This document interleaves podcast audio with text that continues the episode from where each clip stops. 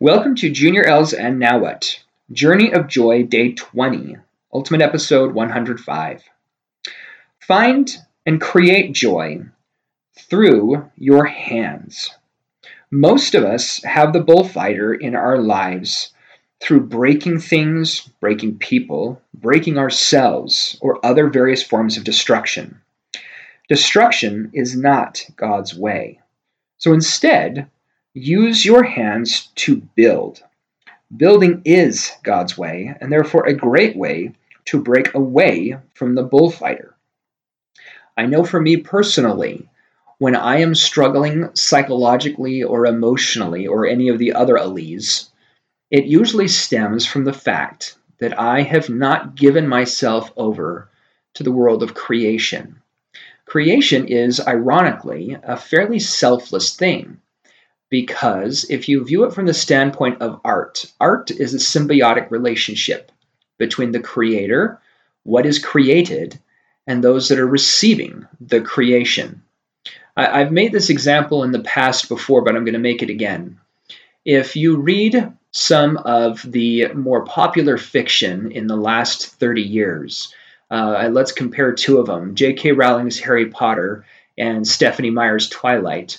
You have a lot of people that are both ends of the spectrum, some who truly love those things and some who truly hate those things. And a lot of people will judge them based off of quality or entertainment value or other things. But it is important to note that that symbiotic relationship between the author, the creator, and the audience is really what makes it into something. When J.K. Rowling wrote, she may have written for herself, but others have been able to enjoy it. Same is true with Stephenie Meyer. Um, one of my all time favorite authors is Robert Jordan, who passed away some time ago, uh, but he created the Wheel of Time series, which is spectacular. J.R.R. Tolkien uh, wrote some of the most um, in depth fiction, uh, insight into humanity that I have ever read. Um, and I've been a fan of his since I was a small child, uh, relatively speaking.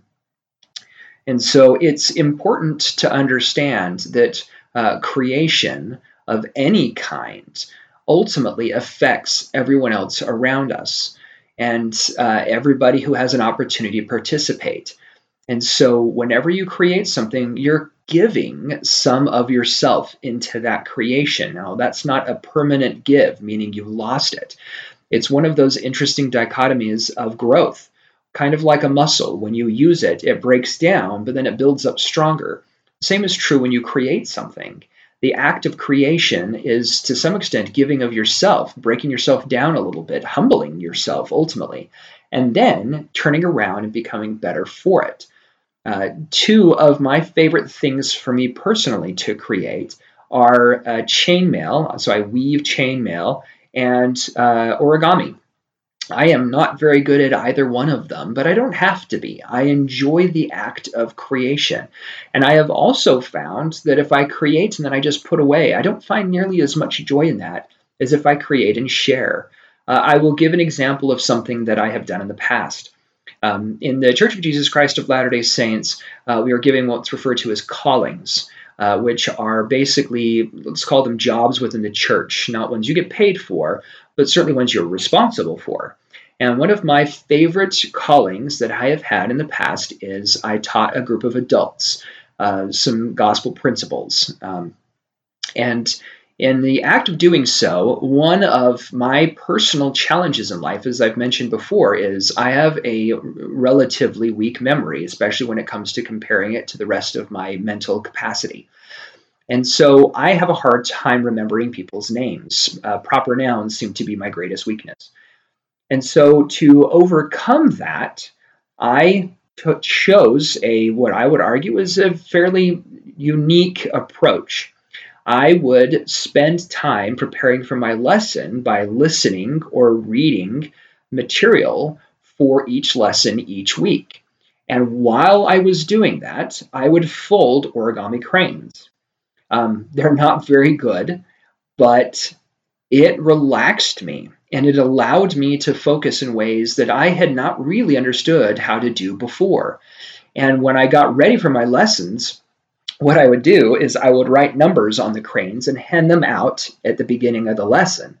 And then as I was doing the lesson and I'd have questions, um, I am not a person who opens questions to an audience. You end up having the same two or three people answering every single one of them.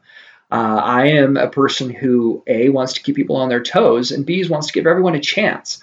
And so I would call numbers out. I wouldn't call on people who has their had their hands up or call people by name because again I couldn't remember them. And so I would call out the numbers.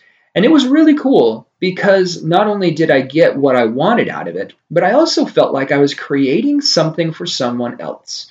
And it made it that much more special to me. And so, to that end, uh, go out and find your joy by shedding the bullfighter through creating something with your hands. Have a wonderful and spectacular rest of the day. Smile and be happy. Thank you for listening.